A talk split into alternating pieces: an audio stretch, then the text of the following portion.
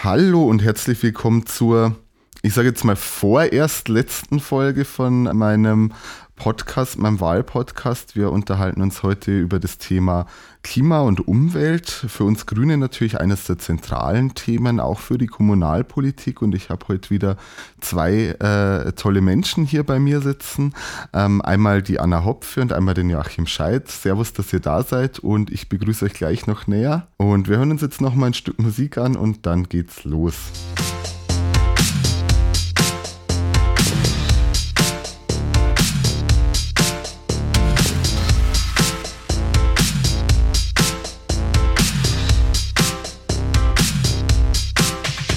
So, und jetzt sind wir wieder zurück.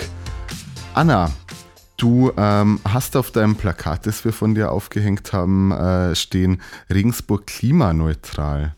Was können wir denn da eigentlich darunter verstehen? Kannst du das, das ein bisschen erklären?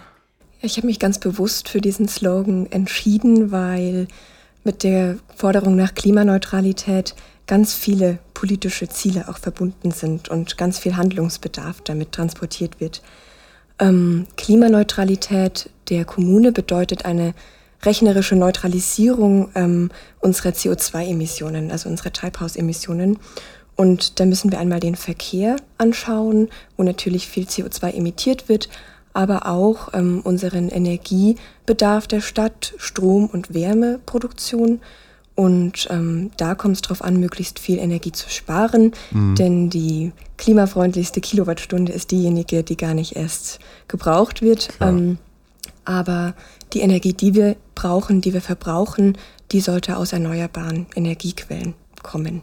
Ja, da kommen wir vielleicht nachher auch noch mal genauer drauf zurück auf äh, genau das Thema.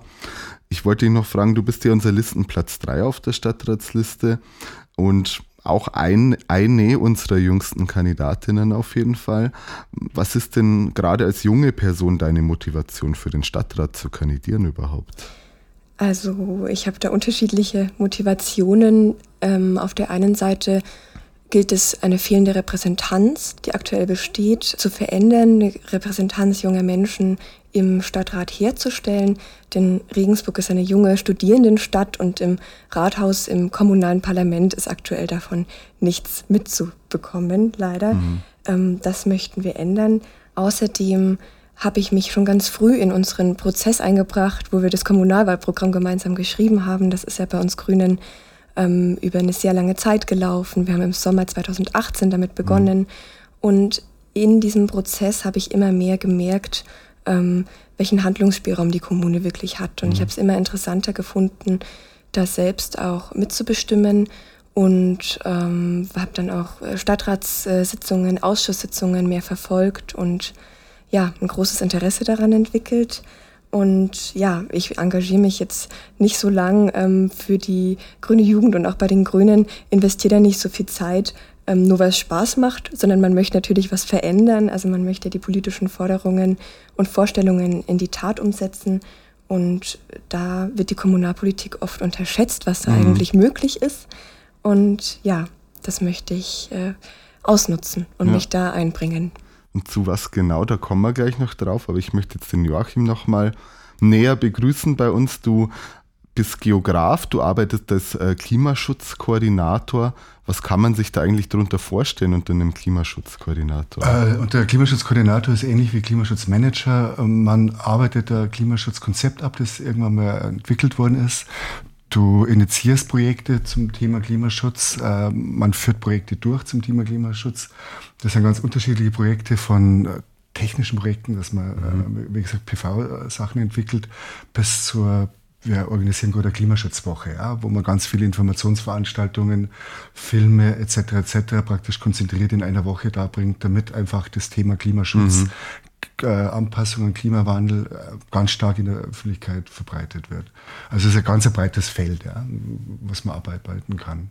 Ich glaube, du hast in deinem Studium auch schon so ein bisschen einen Schwerpunkt auf das Klimathema gehabt. Beides, ja. Stadtentwicklung und Klima. Ja, ja. ja, das gehört natürlich auch zusammen, ganz klar. Mm, wo wir dabei sind, was können Kommunen und was kann die Stadt denn eigentlich machen bei dem Thema Klimaschutz? Wir Grüne haben es ja mitgeschafft, dass jetzt der Klimavorbehalt eingeführt worden ist in Regensburg. Der muss jetzt natürlich auch mit sagen wir mal, Leben gefüllt werden. Und wir wollen in der nächsten Legislaturperiode ein eigenes Klima- und Artenschutzamt in der Stadt einführen, das einerseits dafür zuständig ist, den Klimavorbehalt umzusetzen und in allen Stadtratsvorlagen auch auszuweisen, was für Klimawirksamkeit Maßnahmen haben, aber eben auch proaktiv Maßnahmen umzusetzen. Was hältst du davon? Glaubst du, das ist tauglich? Also, als, als, wie gesagt, als Klimaschutzkoordinator finde ich das natürlich eine ganz tolle Maßnahme, den Klimaschutz äh, in der Kommune als Amt auf, auf, auf, auf die hohe Ebene zu setzen. Mhm. Ja. Bisher in vielen, vielen Kommunen ist es so, dass der Klimaschutz eine Unterabteilung ist. Ja. Mhm. Äh, und damit ist praktisch der Klimaschutz, wie gesagt, äh, da gibt es wichtigere Sachen, ja. ähm, aber, aber er ist praktisch nicht auf der Ämterebene, auf, auf gleicher Ebene wie zum Beispiel im Tiefamt, äh, Tiefbauamt oder ähnlichem. Ja. Und von daher gehe davon aus, dass es eigentlich nur positive Entwicklungen hat, wenn man den Klimaschutz als Amt wirklich ganz hoch setzt. Ja. Wie, wie könnte man das ähm, genau ausgestalten? Du kommst ja eben auch aus dem öffentlichen Bereich. Es gibt natürlich viele, also klar, es gibt natürlich ganz viele proaktive Maßnahmen, die man entwickeln kann. Es gibt natürlich auch bei der Stadt Regensburg auch schon den, den Leitfaden, ja, der praktisch bereits umgesetzt Energie, wird. Genau. Ja. Das ist ja das eine, den umzusetzen, aber rein auf Verwaltungsebene wäre zum Beispiel die Möglichkeit, mhm. dass man jede Verwaltungshandlung äh, unter Klimaschutzmaßnahmen betrachtet. Ist es klimaschädlich? Ja, nein. Ist es nachhaltig oder ja, nein? Also das wäre schon mal eine Maßnahme, die ja dieses Amt dann theoretisch ausarbeiten könnte, genau. wo man das dann sofort äh, umsetzen kann natürlich auch mit nur tausend, tausend, vielen, vielen, vielen äh, Ideen, ja, die am Klimaschutz dann natürlich äh, äh, helfen. Ja. ja, das ist, ähm, ist auch das, wie wir natürlich den äh, Klimavorbehalt ähm, ausgestaltet sehen wollen, dass wirklich jede Maßnahme, die die Stadt macht, daraufhin auch abgeklopft wird. Und wo wir bei der Stadt sind, die Stadt hat ja auch eine eigene ein eigenes städtisches Tochterunternehmen, das für die Energieerzeugung zuständig ist, für die REWAG. Mm, wir wollen die gern umbauen zu einem 100% erneuerbare Energienunternehmen und wir würden die gern auch in die Hände von einer äh, Bürgerenergiegenossenschaft zum Teil geben. Wir würden das gern zurück an die Bürgerinnen und Bürger der Stadt Regensburg geben. Was glaubst du, ist das umsetzbar und können wir dadurch was gewinnen? Es, es, ist umsetzbar. Es gibt da Beispiele, wo das schon gemacht wird. Also da, zum Beispiel der Landkreis Ebersberg ist dabei, mhm. die Netze wieder zurückzukaufen, ja. also in eigenen Hände der Kommunen zu legen. Es hat eigentlich nur Vorteile für die Energiewende, weil die Energiewende dann leichter äh, durchführbar ist. Also man, wenn man jetzt als Projektentwickler weiß man, dass wenn man mit Netzbetreibern spricht, es gibt eigentlich immer nur, immer nur Schwierigkeiten. Mhm. Ja. Wenn die Netze in Bürgerhand sind also, und die Energiewende wollen, ist das immer deutlich einfacher. Dann ist natürlich, also wie gesagt, wenn, der, wenn die Rehwerk in Bürgerhand ist, in Bürgerinnenhand ist, ist natürlich die, die, Wert, die Wertschöpfung ja, bleibt da bei den Bürgerinnen und Bürgern.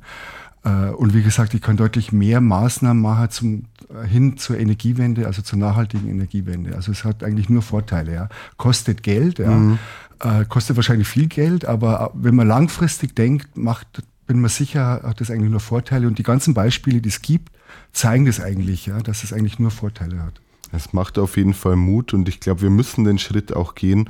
Die REWAG teilt dieses Ziel ja auch. Wir haben letztens mit dem Vorstand der REWA geredet und ähm, die möchten auch die Erneuerbaren gern ausbauen, aber die brauchen einfach ein höheres Eigenkapital, als das im Moment haben, aber dann ist das auch möglich. Genau, bei dem Termin mit der REWAG durfte ich dabei genau. sein und ich fand es ähm, gut zu hören auf jeden Fall, dass sie da offen dem Ganzen gegenüberstehen, das Ziel der Klimaneutralität quasi so auch ähm, sehen und ja, natürlich einen eigenen Handlungsspielraum haben, den es gilt auszubauen und wo sie auf Unterstützung der Kommune auch angewiesen sind. Aber es tat schon mal gut, dass man da hm. miteinander auch äh, arbeiten kann. Das stimmt, ja.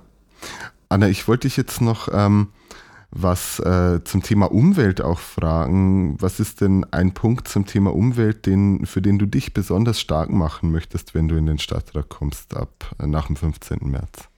Also ich ähm, finde es dringend notwendig, dass in unserer Stadt Grün im öffentlichen Raum mhm. mehr sichtbar wird.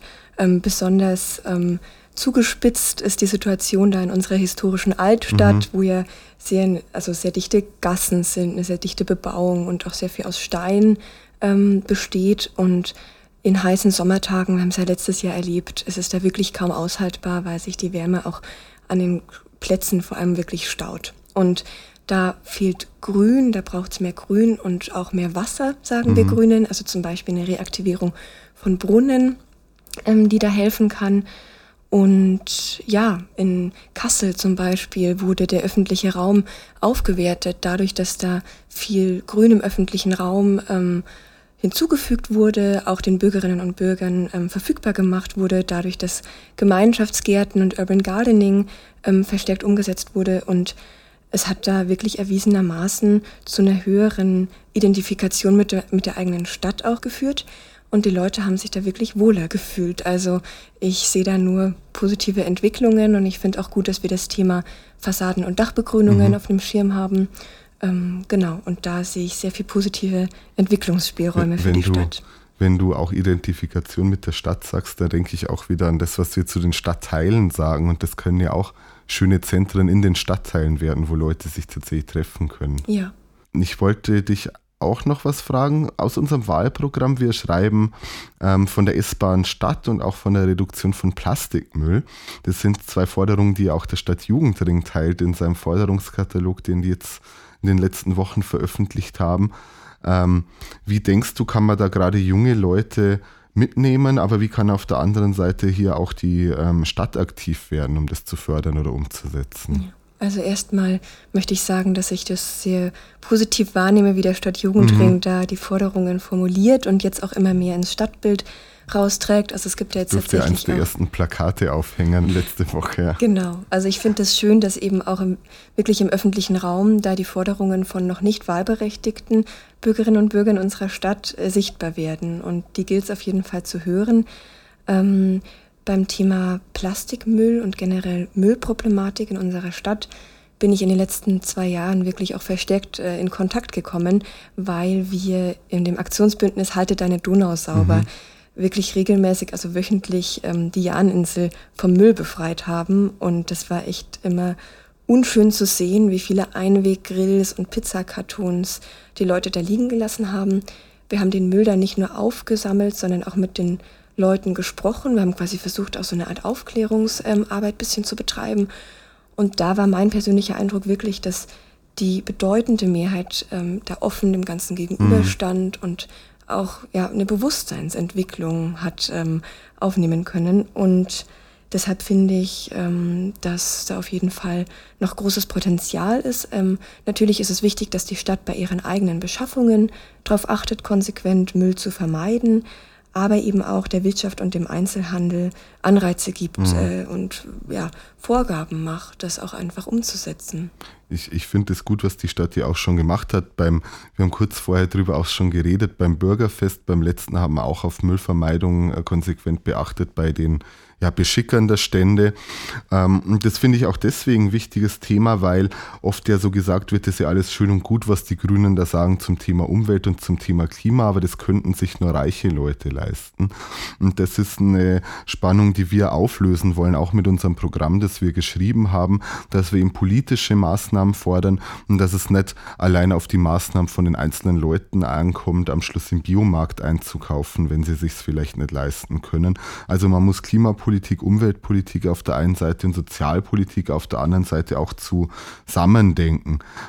Ich wollte euch auch nochmal fragen, was ihr glaubt, dass da gute Maßnahmen sind, um das äh, zusammenzudenken. Joachim, du vielleicht. Äh, Sozialpolitik und Klimapolitik zusammenzubringen, ja. äh, es ist ja kein Widerspruch. Ja? Ja. Also ganz im Gegenteil. Ähm, wenn man jetzt einfach sieht, äh, was der Klimawandel eigentlich kosten würde, ja, dann ist ja das praktisch, wenn wir jetzt die Weichen stellen, ja, mhm. dann ist es deutlich billiger wie in, in, in, in kurzfristigen Maßstäben dann deutlich mehr Maßnahmen zu zahlen, wo das dann um den, um den, um den Klimawandel einfach äh, ja, äh, nicht so, nicht so äh, spürbar zu machen. Ja. Also von daher finde ich, ist es äh, Sozialpolitik, Klimapolitik äh, ganz im Gegenteil gehört eigentlich zusammen und ist kein, kein Widerspruch. Ja. Bei diesen zwei Themen und wie sie zusammenhängen, ist mir tatsächlich der Gebäudesektor und energetisches Sanieren eingefallen, ähm, weil wir ja vorhin auch über das Ziel der Klimaneutralität gesprochen haben. Und ähm, 40 Prozent des gesamten Energieverbrauchs tatsächlich fallen in unserer Stadt auf den Gebäudesektor. Mhm. Das heißt, es gilt einmal bei Neubauten möglichst klimaneutral zu bauen und energieeffizient zu bauen. Es gilt aber auch, ähm, den Altbestand energetisch zu sanieren.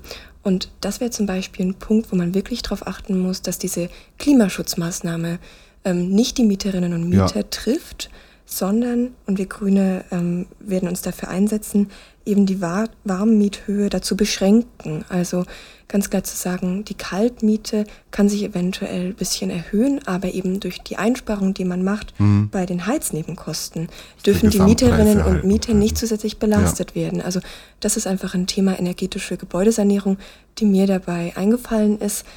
Da gilt es wirklich jetzt äh, zu zeigen, wie Klimaschutz auch sozial verträglich und sozial gerecht gestaltet werden kann. Finde ich auch ganz wichtig, weil es ja einerseits, du hast es selber gesagt, einfach ein großer äh, energiepolitischer Punkt ist, aber natürlich das Thema bezahlbares Wohnen äh, einer der größten sozialpolitischen Punkte für uns ist.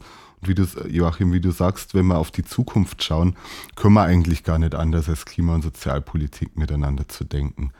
Jetzt bleibt mir zum Schluss nur noch übrig, ähm, geht diese Woche bitte wählen. Am 15. März ist äh, Klimawahl, sagen wir und sagen viele andere. Ich glaube, das wird wirklich eine Weichenstellung für die nächsten sechs Jahre und darüber hinaus in unserer Stadt. Und wenn es gut läuft, hören wir uns auch nach dem 15. März wieder in ein paar Podcast-Folgen. Danke, dass ihr beide heute dabei wart. Danke. Gerne. Bis dann. Ciao.